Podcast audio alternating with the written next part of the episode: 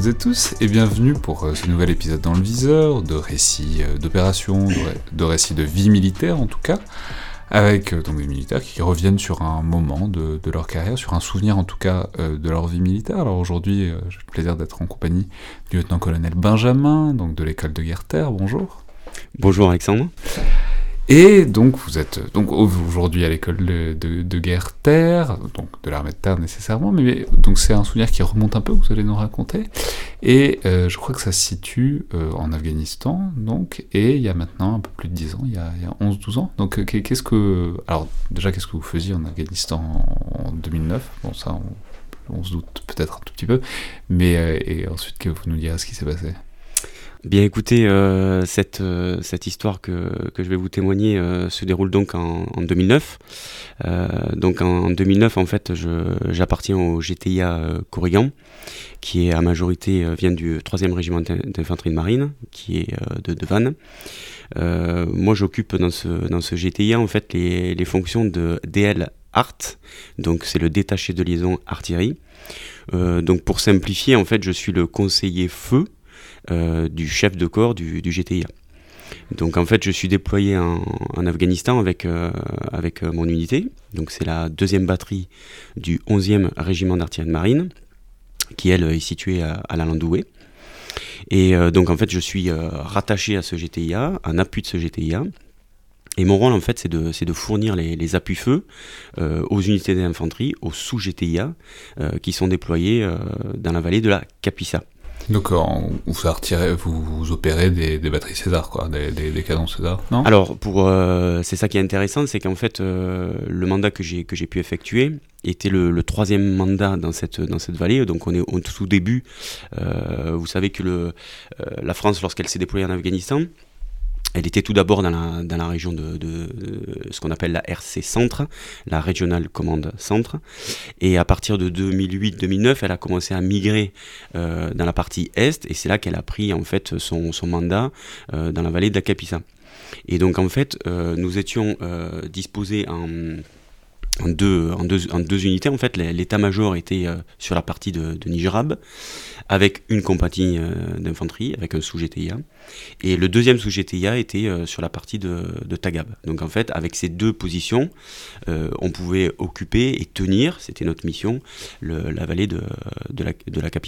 Donc on était installé dans des, dans FOB, ce qu'on appelle, des Forward Outbase, Outbase, qui étaient des, des- bases durcies dans lesquelles on était installé. Et donc moi, en fait, j'étais rattaché au sein de, l'état-major qui était sur Nijrab, et euh, j'avais euh, chacune de mes deux sections. Donc j'avais deux sections au sein de, ma batterie, et une section était rattachée au sous-GTIA de Nijrab, et une autre était rattachée au sous-GTIA de, de Tagab.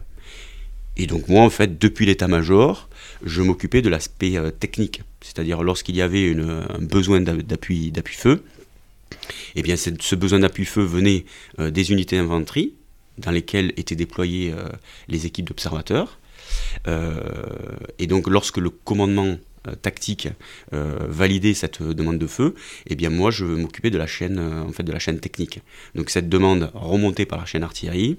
Mon rôle était de, de vérifier en fait que, que le tir était conforme, qu'il respectait bien sûr les droits des conflits armés, qu'il respectait les bonnes zones d'engagement, qu'il respectait aussi les bonnes coordonnées.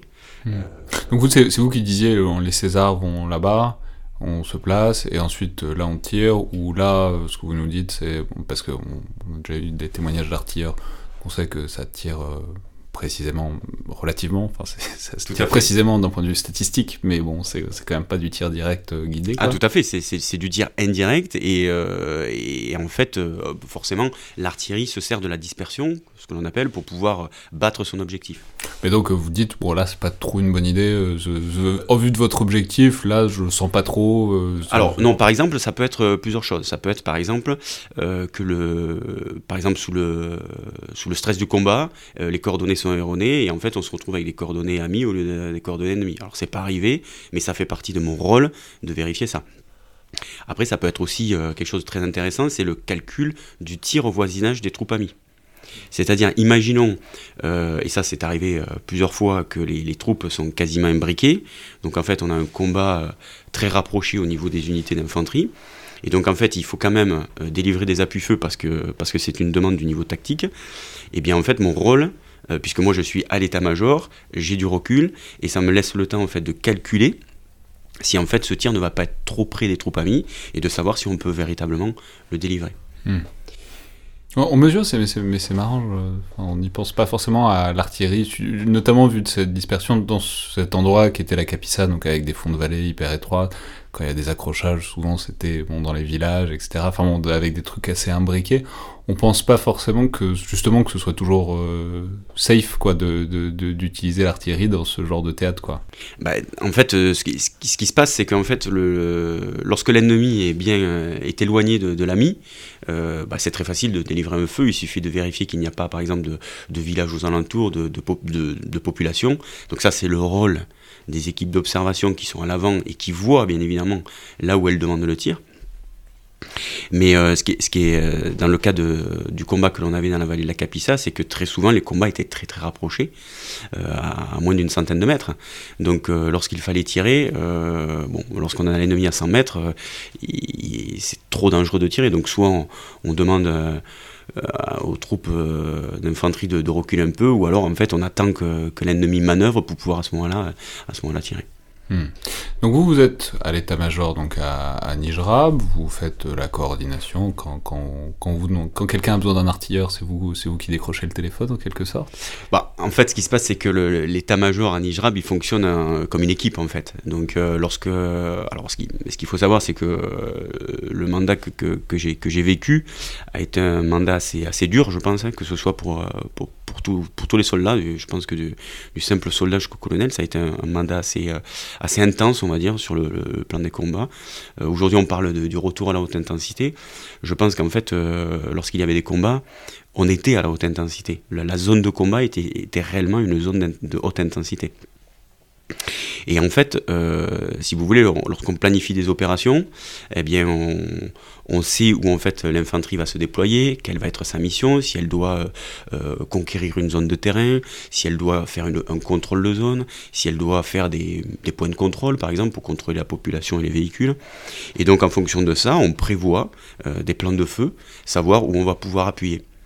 Et, après, ben, lorsque lorsqu'à chaque fois le combat commence, et eh bien en fait, en permanence, euh, les équipes d'observation qui étaient déployées au sein des sections et des compagnies d'infanterie, des sous-GTIA, elles en fait proposent en permanence un appui-feu au capitaine qui commande le sous-GTIA. Donc elles lui disent, bon ben voilà, là on est dans telle situation, moi je peux fournir tel appui-feu, voir euh, tel appui hélicoptère ou tel appui avion. Alors moi, cette partie-là, hélicoptère-avion, c'était le, coordinateur 3D, euh, troisième dimension qui s'en occupait. Moi, je me concentrais plutôt sur la partie artillerie. Et comme je le dis, avec le recul que j'avais, et on va dire le, calme relatif que j'avais dans le PC, ça me laissait le temps, en fait, de vérifier que toutes les coordonnées qui étaient données étaient bonnes, que le type de munition euh, demandé était, était et donc du coup de pouvoir autoriser, en fait, un feu euh, qui correspond à la situation tactique euh, du moment. Ok, et alors ce jour-là. Euh, alors je, voudrais juste revenir à la, question que vous m'avez posée juste avant, c'est sur les, matériels. Alors ce qui était intéressant, c'est qu'on avait. notre mandat en fait a fait la transition avec le César, c'est-à-dire qu'en fait, lorsqu'on a été déployé, nous, on avait des mortiers de 120 mm et on avait euh, des canons TRF1, donc euh, tractés. Et euh, en milieu de mandat, en fait, on a eu la transition avec le, canon César. Donc en fait, on a été les, premières unités d'artillerie à accueillir le César en opération et à faire les premiers tirs opérationnels au César. Donc en fait, on a découvert, on connaissait la machine, on va dire en, camp de manœuvre, en camp d'artillerie, et là en fait, on, on découvrait la machine en emploi opérationnel. Et euh, donc on a pu, euh, tester euh, tous, les, types de tirs que, nous offrait cette machine. Et on a pu voir les, performances qu'elle nous, permettait de, réaliser, hein, autant en portée, en précision et bien évidemment en puissance. Donc ça, ça a été quand même aussi quelque chose qui a marqué le mandat c'est ce passage avec cette arrivée de, ce nouveau matériel qui aujourd'hui est French Combat Approved et, là on peut vraiment être sûr qu'il est, qu'il a, qu'il a, été, euh, qu'il a été testé euh, au combat. Hmm. Vous répondez, vous répondez de, la qualité du César euh, depuis la première ligne Oh, largement, oui, parce qu'on a été euh, nous-mêmes euh, agréablement euh, surpris, on va dire, de la, de la précision. J'ai un petit souvenir annexe à celui que je voulais témoigner, mais là-bas, on a fait le, le, le, premier tir longue portée, en fait. C'est-à-dire quoi ben, C'est-à-dire qu'en fait, vous savez que le, César peut tirer une quarantaine de kilomètres, hein, et lorsqu'on était, lorsqu'on était sur place en Afghanistan, on a dû mener une, une mission en profondeur dans la vallée. Bon, les Césars ne, bougeaient pas, ils étaient euh, stationnés sur les, sur les, fobs, comme je l'expliquais, et depuis les fobs on tirait. Et donc euh, un jour, alors ce qu'on faisait, c'est qu'on allait dans la profondeur, en fait, on déployait les mortiers au plus près des, des troupes euh, des troupes infanterie et euh, donc on, une fois on a dû mener une, une, opération assez dans une vallée assez assez profonde donc on a bien sûr fait sur les, mortiers et euh, mais après, c'était l'occasion de tester un tir à longue portée. Donc, euh, j'ai souvenir qu'on a, qu'on a pu faire un tir à, à presque 39 km. Donc, c'est la première fois qu'on faisait ça en opération. Donc, ça a été quelques gouttes de sueur quand même, parce que, parce qu'autant vous dire que le, temps de, vol de l'obus est très long. Donc, quand le moment où vous autorisez le tir et entre le moment où l'observateur vous dit ça y est, j'ai enfin vu le tir, alors il ne le dit pas comme ça, c'est codifié, euh, bon, il y a quand même quelques gouttes de sueur pour être sûr qu'on est sur la bonne trajectoire, sur la bonne distance. Ça prend combien de temps? À combien de temps vous vous demandez si vous n'avez pas tapé un, dromadaire ou un avion au lieu de la cible?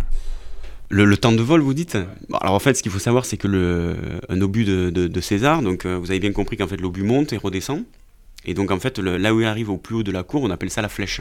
Alors ce qui est intéressant, c'est que lorsqu'on lorsqu a réalisé ce tir-là, euh, la flèche était de 17 km d'altitude. je ne sais pas si vous réalisez ce que ça fait. Donc dans un premier temps, on a dû, avant de, faire le tir, euh, dévier les, les, avions de tanker. Donc quand il a fallu faire la demande aux Américains ils étaient assez surpris de cette demande-là, parce qu'ils disaient, mais comment c'est possible d'avoir une telle flèche?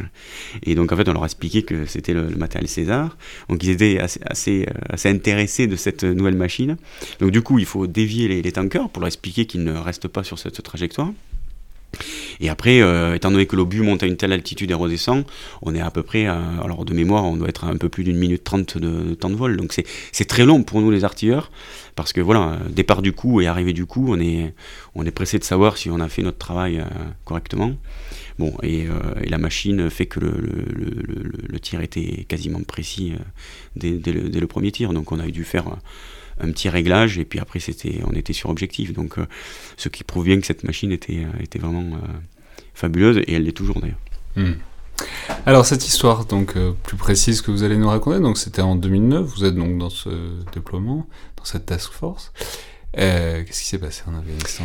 Bah, en fait, c'est à travers ce témoignage qui est, qui est, qui est vraiment très personnel, je, je souhaitais rendre un, un hommage en fait à, à, nos familles en fait. Et, euh, et, à travers ce témoignage, surtout à la mienne, et à mon épouse et à mon fils en fait. Euh, alors je ne parle pas de ma fille parce qu'à cette époque-là elle n'existait pas, elle n'était même pas construite, mais, mais on peut la saluer aussi. Voilà, mais j'en profite pour la saluer bien sûr. Mais en fait, ce qui s'est passé, c'est que lorsqu'on a commencé la préparation euh, à cette mission en Afghanistan, donc c'est une, une préparation qui est longue. Euh, moi j'ai été déployé de juin à décembre 2009. Et alors, il faut savoir que la préparation, elle a commencé dès le début de l'année, dès, dès, dès, janvier, euh, mi-janvier euh, de l'année 2009. Ouais, c'était six mois de préparation. Voilà, c'était exactement, c'était quasiment six mois de préparation et six mois de déploiement. Donc, euh, lorsqu'on a commencé cette, cette, cette, préparation, eh bien, au début de la préparation, en fait, mon, mon épouse m'apprend qu'elle est, qu'elle est tombée enceinte. Alors, excellente nouvelle, parce que moi, je n'étais pas encore papa à cette époque-là.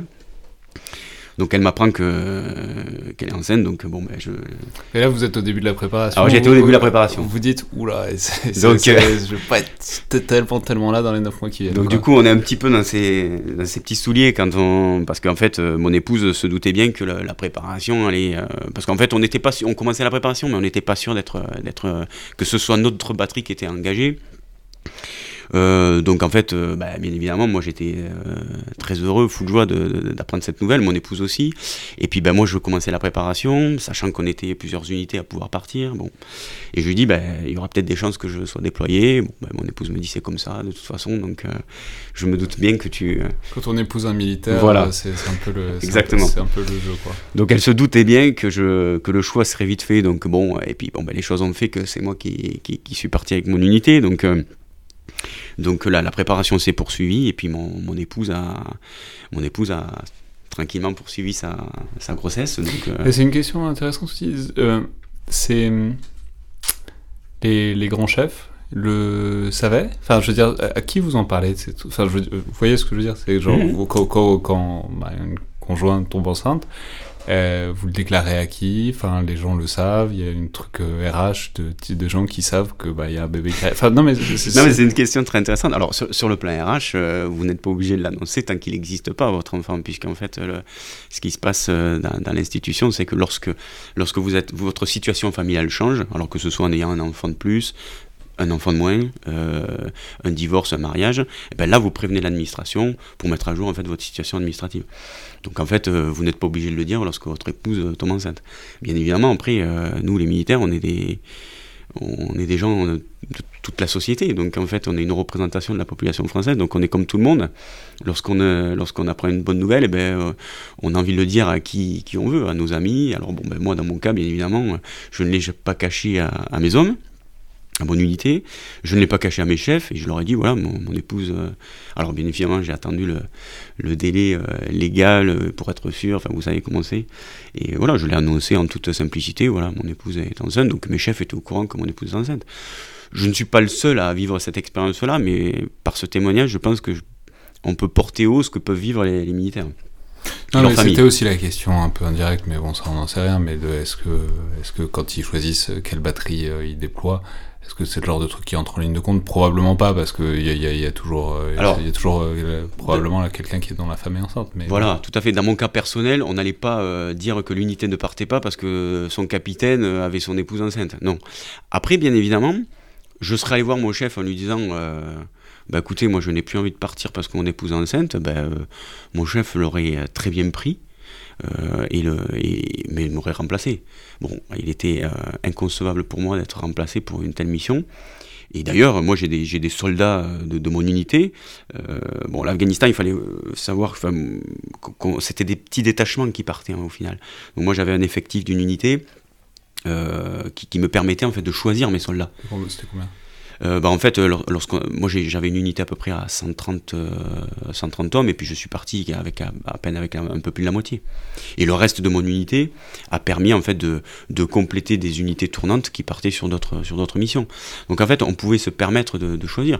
Moi, j'ai le cas de, de, quelques soldats de mon unité qui, qui m'ont avoué ne pas vouloir partir sur cette mission-là. Alors après, en tant que chef, eh ben, on, est là pour les écouter, on les comprend, et, mais on n'est pas là pour les, pour les forcer. Donc, euh, bien évidemment que la, majorité des, des, hommes euh, qui font partie de nos unités euh, sont prêts à s'engager. Après, ben, si ce jour-là, il y en a un, un d'entre nous qui, qui ne veut pas être déployé parce que parce que parce qu'il a quelque chose de personnel qui l'en empêche ou un sentiment personnel, ben on n'est pas là pour le forcer. Alors bien évidemment, on va échanger avec lui, on va discuter sur ce sujet-là pour savoir ce qui se passe. Mais après, euh, jamais je mettrai, euh, enfin jamais un de nos chefs forcera quelqu'un à aller, aller faire ça. Et euh, tant qu'on peut se le permettre, bien évidemment. Hmm. Donc là, cette fois-là, on pouvait se le, se le permettre. Donc, donc on, on, a fait les choses, les choses bien, bien évidemment. Bon, donc euh, elle est enceinte, il y a la préparation, vous avez dû rater deux trois échographies quand même. Euh. Ah, j'ai raté pas mal de choses, oui. mais bon, mais, euh, j'ai pas fait, j'ai pas fait le papa parfait en suivant les, les préparations de séance, mais donc donc voilà, donc au final, je, je pars, je suis déployé en juin 2009. Et en fait, au final, je pars, mon épouse est enceinte de, de six mois. Voilà. Donc tout va bien. Euh, elle va bien, bon, elle est solide, forcément. Euh, elle n'a pas épousé un militaire pour rien, donc, euh, donc voilà. Et puis je pars, et puis là, voilà, les trois premiers mois de la mission se, se déroulent, se, bien, et pour elle et pour moi. Et puis après, ben, étant donné que les, la, la, période, on va dire, d'accouchement arrivait, alors moi j'étais, lorsque j'étais... Vous aviez des des, des retours en. Non, non, non. Alors en fait, dans ce, genre, dans ce, genre, de mission, quand on y est, on y est, on revient pas. C'est pas des missions où on peut avoir des permissions pour, pour, pour revenir. Euh, c'était pas, c'était pas envisageable. Et puis, puis je pense que ça aurait été même euh, beaucoup plus perturbant pour, pour tout le monde. Autant pour moi de quitter la mission et revenir, mon épouse aussi. Donc je pense que c'est pas, c'est pas le mieux. Euh, donc ce qui, est intéressant, c'est que dans cette mission, en fait, euh, à l'époque, on n'avait pas trop de moyens de, communication. Vraiment, euh, on avait un réseau internet, mais alors qui était, je ne sais pas si les plus jeunes qui écouteront ce, podcast vont savoir, mais on avait du 56K. Donc autant vous dire que les pages web, elles se téléchargeaient pas rapidement. Donc je, pouvais échanger avec elles par mail sans problème. On a réussi à faire une ou deux visios, mais vraiment pas plus. Et en fait, bah, ce que j'avais fait, c'est que je j'avais, j'avais, j'avais un petit téléphone, vous savez, euh, de, de, l'époque où il n'y avait pas d'écran, c'était juste des touches là pour taper les numéros. Et j'avais pris une carte SIM locale en fait. Et puis, euh, puis du coup, on permettait, on était, on téléphonait comme ça à nos familles en fait. La majorité de nous faisait ça. Et donc du coup, j'avais pris ça de manière à être euh, un peu plus euh, euh, joignable, parce que comme je voyais que, les, bah, que la période d'accouchement arrivait, je voulais être sûr qu'elle puisse me joindre. Et donc en fait, euh, voilà, j'avais ce petit téléphone avec cette carte SIM. Alors, bien évidemment, on échangeait que sur des sujets euh, basiques, on n'échangeait pas du tout sur euh, mon travail, ce qui est normal hein, parce que je voulais pas que. Ah, vous racontiez pas la journée, non, je la flèche à 17 km. Non, tout je racontais pas, la journée de travail. Donc, d'ailleurs, je crois que je n'ai jamais raconté l'histoire de la flèche à 17 km. Elle l'écoutera sûrement dans, cette, dans cet audio. Je n'y ai malheureusement pas raconté grand chose de cette mission, mais on raconte peu les militaires en fait à nos familles, donc donc c'est c'est bon, c'est aussi pour ça qu'on fait ça, mais c'est une question intéressante parce qu'il y a, puis il y a différentes manières de raconter, exactement, de, de transmettre ou pas. Enfin bon, ok. Et donc, donc euh... vous, aviez, vous, saviez que parce qu'en plus vu que vous étiez au, au PC quoi, enfin à Nijrab, vous aviez du réseau, quoi. Voilà, j'avais du réseau, ça passait, donc je savais que si vraiment il se passait quelque chose, euh, elle pouvait m'appeler. Alors bien évidemment, quand on sortait de, de, la base pour, pour une opération, moi je prenais jamais le téléphone. Donc, euh, mais elle savait que je m'absentais pour quelques jours, et voilà. Bon, et en fait, euh, comme quoi des fois les choses sont bien faites, euh, ce jour-là, en fait, on était en préparation d'une grosse opération. Et donc en fait, euh, à cette époque-là, on était sous euh, le RCS, le Regional Command Est, était sous commandement encore des, des Américains. On n'était pas encore à l'époque de la Task Force Lafayette qui était euh, commandement français. Donc en fait, le, le chef... La Task Force Lafayette, précisément, sera le mandat suivant, le mandat suivant exactement. où les forces françaises seront autonomes dans les vallées de sur Exactement. Enfin, qui se prolonge quoi. Donc nous en fait on était dans ces vallées-là, on était déjà installés dans ces vallées-là, mais en fait on était encore sous le commandement américain. Donc en fait le, le chef du, colonel du GTIA, c'était un général américain. Et donc en fait, on était en train de planifier une, grosse opération, c'était une des plus grosses opérations du mandat. Et donc en fait, on avait préparé forcément ce qu'on appelle un mission brief pour vraiment euh, présenter notre, notre mission. Et donc dans ces cas-là, on fait venir en fait euh, l'état-major américain pour leur expliquer euh, l'opération que l'on a prévue. Et donc du coup, eux au moins, ils sont au courant de ce que l'on va faire et ils peuvent prévoir en fonction les appuis dont on aura besoin, avion, hélicoptère, euh, et ainsi de suite. Et puis forcément, on était sous leur commandement, donc il fallait qu'ils le sachent. Donc ce jour-là, c'est un petit peu la grosse réunion, on va dire. On se réunit tous dans la salle de réunion. On on, présente, on présente notre, notre, notre mission et puis en fait euh, ça se passe en fait c'est le chef opération qui, qui, présente la majorité des, éléments, le, chef de corps bien évidemment qui présente son appréciation tactique et puis après chaque détaché de liaison explique sa partie donc euh, bah, le logisticien explique la logistique, le, on va dire que le sapeur va expliquer la partie génie et puis donc euh, vient mon tour où je dois expliquer la partie artillerie. Donc bien évidemment tout ça en anglais. Et puis, alors, comme quoi les, les choses de la vie. Vous devez avoir un accent anglais euh, fantastique. J'ai un accent anglais fabuleux, mais euh, on, on, refera la prochaine fois en anglais. Ce serait super. Et donc, du coup, on se. Et donc, comme quoi les, la, la, vie est parfois assez, assez anecdotique. Et donc, je, je, je commence ma présentation de, de, de la puffe artillerie que, que, je propose pour cette opération. Et euh, ma poche se, du tri se met à vibrer, à vibrer. Donc, bon, mais je continue à présenter, à vibrer. Et puis, bon, après, je. Je, je, je, suis un peu perturbé, disons. Et alors là, mon chef. Parce que vous savez, ça, c'est la poche bébé. Euh, bah oui, voilà, je me dis, c'est le téléphone qui sonne et c'est pas bon. Bon. Et donc, mon chef, le, le colonel, me, qui, bon, qui, qui, commence à me connaître au bout de trois mois de mission, il, il, il m'arrête, il me dit, et puis là, en français, alors qu'on parlait tous en anglais, il me dit, Benjamin, qu'est-ce qui se passe Et donc, euh, en français, je lui réponds, écoutez, mon colonel, j'ai mon téléphone qui vibre et euh, je, je pense que c'est mon épouse qui m'appelle parce qu'il doit se passer quelque chose. Ah, donc, euh, donc là, bien sûr, le général américain, mais que se passe-t-il Que se passe-t-il? Donc, euh, le chef Ops qui. Ah, il, croyait, il, croyait, une attaque d'un Non, non, voilà. Il, bon, ça, ça, ça, a surpris un petit peu tout le monde à l'état-major, mais en ambiance décontractée, donc, puisque j'avais le sourire, bien évidemment. Et donc, le, le, le chef Ops, qui, qui, en plus, lui, est rentré des, États-Unis, donc il parlait parfaitement un américain parfait, donc explique au, au, général américain en disant bah, écoutez, le lieutenant-colonel euh, Benjamin, là, il a, euh, son épouse est, enceinte, on sait qu'elle va pas tarder à coucher, donc euh, il nous dit que c'est peut-être ça. Donc, très gentiment, le colonel me dit, écoute Benjamin, tu sors, tu réponds au téléphone, tu vois ce qui se passe, et puis après tu reviens, et puis on fera ta, présentation après, on passe à un autre en attendant. Donc je sors et puis donc bien évidemment je rappelle mon épouse après les 5 ou 6 appels qu'elle m'a fait et puis en fait elle m'expliquait que ben, que ça qu'elle était à la maternité, que ça commençait, et puis elle voulait absolument me dire que voilà que tout allait bien pour l'instant, mais voilà que, bah, qu'elle était partie parce que parce que bah, il fallait y aller quoi. Donc euh, donc du coup ben je voilà je, suis content, euh, je suis ravi bien évidemment. Un peu comment je commence à être un peu ému mais mais bon après voilà je rentre dans, l'état-major, j'explique à tout le monde que, que, tout va bien mais que mon épouse est en train de de commencer le travail disons. Et, puis bon, bah, bah, je fais ma présentation et puis, euh, et puis, euh, puis, puis la réunion se termine et puis euh, tout va bien. Et puis quelques heures après, dans la journée, mon épouse me rappelle. Elle me dit, bah écoute, voilà, tout s'est bien passé. j'ai enfin accouché et puis, et puis le petit Hugo est là. Sachant que euh, on n'avait même pas prévu en fait le, on avait, on, s'était euh, vaguement accordé. Elle avait, décidé le prénom. En fait non, on s'était vaguement accordé sur des sur des prénoms qui nous plaisaient, mais au final on n'avait pas décidé euh, du prénom qu'on allait choisir. Et puis ah mon épouse me dit bah écoute ce sera ce sera Hugo parce que voilà je le sens comme ça donc c'était parmi les prénoms qu'on avait qu'on avait présélectionnés donc tout allait bien. donc, en, termes de levier de négociation à 12 000 km de là, il n'y avait pas de voilà. Donc voilà c'est c'est une sensation assez particulière parce que voilà, mon épouse, euh, alors bien évidemment, elle n'a pas accouché toute seule, elle était, elle était rentrée dans la famille. Euh, elle avait même demandé à ma sœur d'être, d'être présente, euh, entre guillemets, pour me remplacer. Donc, donc voilà, donc du coup, elle n'a pas accouché toute seule, elle était, mais, mais elle était encadrée de sa famille, mais, mais sans, sans, le, sans le papa, on va dire. Donc. Et Mais alors du coup, bon, vous nous avez dit donc on rentre pas, on n'a pas de perme même pour un enfant, mm. donc donc quoi ensuite trois mois. alors ensuite, déjà la journée elle se termine pas comme ça. Alors déjà déjà je bon déjà j'annonce j'annonce une fois que, que, Hugo est enfin là, je, l'annonce à tout le monde.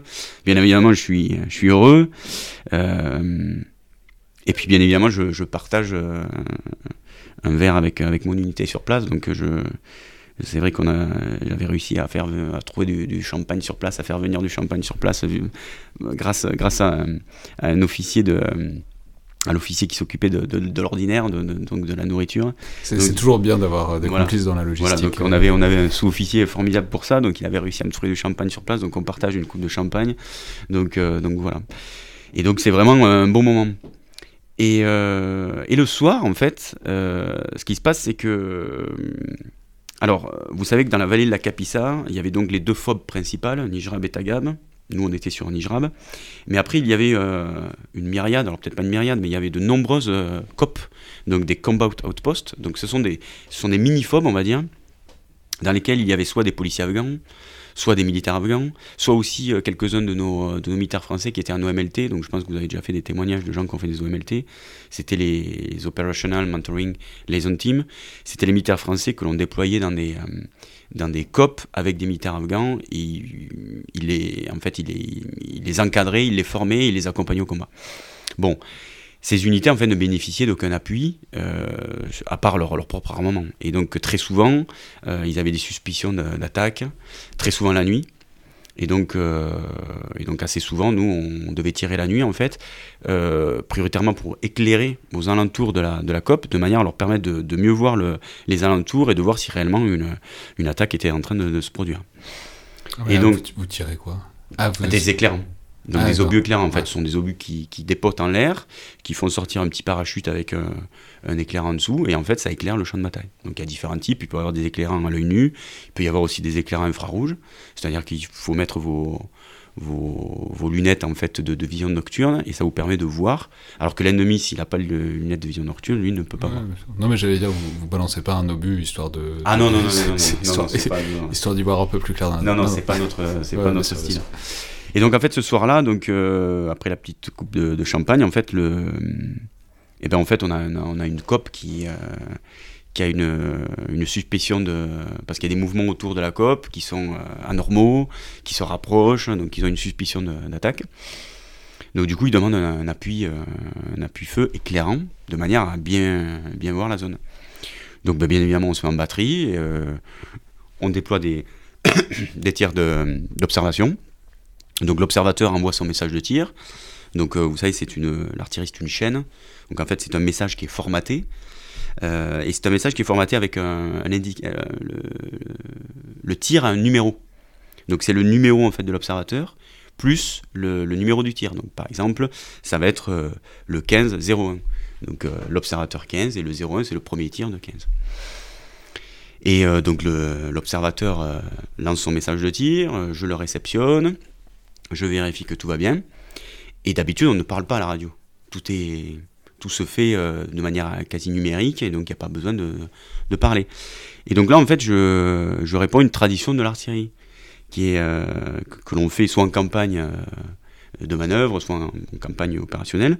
C'est-à-dire qu'en fait, je, prends le combiné et je dis à l'observateur que ce tir, en fait, s'appellera Hugo 01. Et, et donc l'observateur a très bien compris parce que lui, en fait, c'était un observateur qui n'était pas sur mon unité, c'était celui qui était sur, sur Tagab. Donc, comprend par ce message qu'en fait, euh, mon fils est né. Parce qu'en fait, on a une tradition dans l'artillerie, c'est que lorsqu'un lorsqu'un un enfant né d'un des soldats, euh, cadres ou soldats de l'unité, et qu'on est en campagne de tir, eh bien, en fait, on, on nomme le, tir euh, du prénom de l'enfant qui est né. Et donc, du coup, ben, euh, l'observateur comprend, et au lieu de donner tous les commandements de tir avec le 1501, il l'a donné avec le Hugo 01. Donc c'était assez, euh, assez émouvant pour moi en fait de, de me retrouver en fait avec, euh, avec ce tir qui était opérationnel mais qui était fait avec le, prénom de, de, mon fils qui venait juste de naître le jour même. Donc voilà, donc ça, ça a été une journée on va dire assez intense du matin avec la présentation, euh, bah, l'arrivée de mon fils et puis le soir avec cette euh, on va dire cette euh, ce, tir opérationnel qui porte son nom donc voilà ça a été ça a été assez assez fort on va dire émotionnellement quoi. Hmm. Et ensuite, bah, on imagine que ça a été un peu compliqué d'attendre. Alors après, c'est un peu bizarre. Parce qu'en fait, moi, c'était mon premier enfant. Donc en fait, ben, j'étais papa. Mais je savais pas ce que c'était au final. Parce qu'en parce qu'en fait, on n'a pas le on n'a pas touché encore. Donc euh, donc euh, j'étais j'étais j'étais heureux parce que parce que voilà je, du coup j'avais je qu'à chaque fois j'appelais euh, mon épouse ben, j'avais des j'avais des échanges avec elle elle me racontait comment ça se passait donc c'était c'était intéressant pour moi mais j'étais un papa on va dire à distance quoi. Et donc après du coup en décembre quand la mission s'est terminée donc je suis je suis rentré en France alors, euh, vous savez que quand on rentrait d'Afghanistan, on faisait un SAS euh, par Chypre. Donc en fait, on est passé par Chypre. Le SAS, rappelons, c'est en retour d'OPEX. L'idée, c'est de ne pas renvoyer directement les militaires chez eux et de un SAS, littéralement, un moment où ils peuvent aller Pour décompresser. Ouais, décompresser, faire un, un peu autre chose avant de retrouver leur famille et pas, pas passer directement des obus aux bébés. Tout à fait. Euh, donc, donc, du coup, bah, on passe par Chypre. Après, on, on prend l'avion, on arrive à Paris. Après, on prend le bus, on arrive au régiment. On finit par arriver au régiment. Là, bien sûr, euh, euh, les chefs du régiment veulent nous voir pour, euh, pour nous saluer, pour nous féliciter, pour nous de, la mission, pour nous, souhaiter bon retour dans les familles. Et puis après, ben, ben après vous, vous rentrez chez vous. Donc alors, mon épouse avait avait ramené entre temps la voiture au régiment pour, parce qu'elle savait qu'elle pourrait pas venir me chercher. Donc du coup, ben, je, je, rentre au régiment et puis, enfin, je rentre avec ma voiture chez moi et puis et puis après, ben, vous passez la porte et, et là, c'est bizarre quand même. c'est vraiment bizarre. En fait, vous vous retrouvez avec. Euh, en fait, vous partez, votre épouse est enceinte de 6 mois, vous revenez, elle est redevenue comme avant. Et puis elle a un petit bébé de 3 mois dans les bras. Donc, euh, et là, là, quand même, il y a une magie, une magie naturelle, on va dire, c'est que. C'est qu'en fait, vous le prenez dans les bras et il sait que c'est vous, quoi.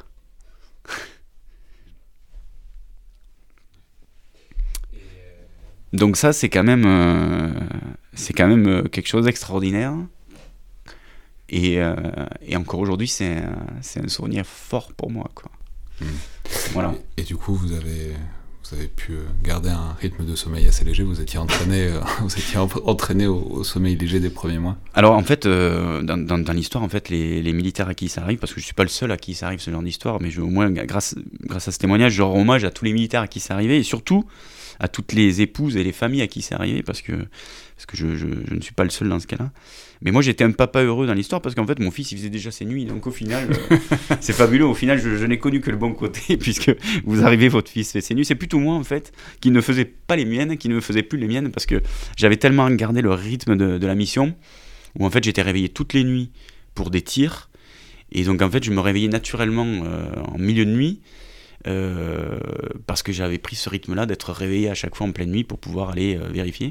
Donc ben, les premiers jours après le retour, il fallait, ben, je me réveillais, donc euh, je me levais, j'allais boire un thé, et puis je me recouchais. Et mon épouse me disait, mais tu sais, tu peux dormir maintenant. Donc C'était le cas rare du papa qui fait pas ses nuits et le bébé qui les fait bien. Voilà, donc, donc du coup, sur ce côté-là, mon, mon, fils, j'avoue, a fait ses nuits très tôt, et donc c'était, c'était, c'était, c'était bien pratique. Donc, donc voilà. Donc c'est je trouve que la, la nature est, est assez bien faite parce que parce que voilà vous vous retrouvez avec votre votre fils dans les bras et puis lui lui il sait que c'est vous et et, et c'est quand même quand même un peu un peu magique quoi voilà donc euh, donc c'est c'est quand même un, un, bon moment que qu'on vit euh, qu'on vit à ce moment-là je, je, me souviendrai toujours de la première fois où j'ai pris mon fils dans, mes bras ouais. Bien. Merci beaucoup, lieutenant-colonel Benjamin. Merci beaucoup.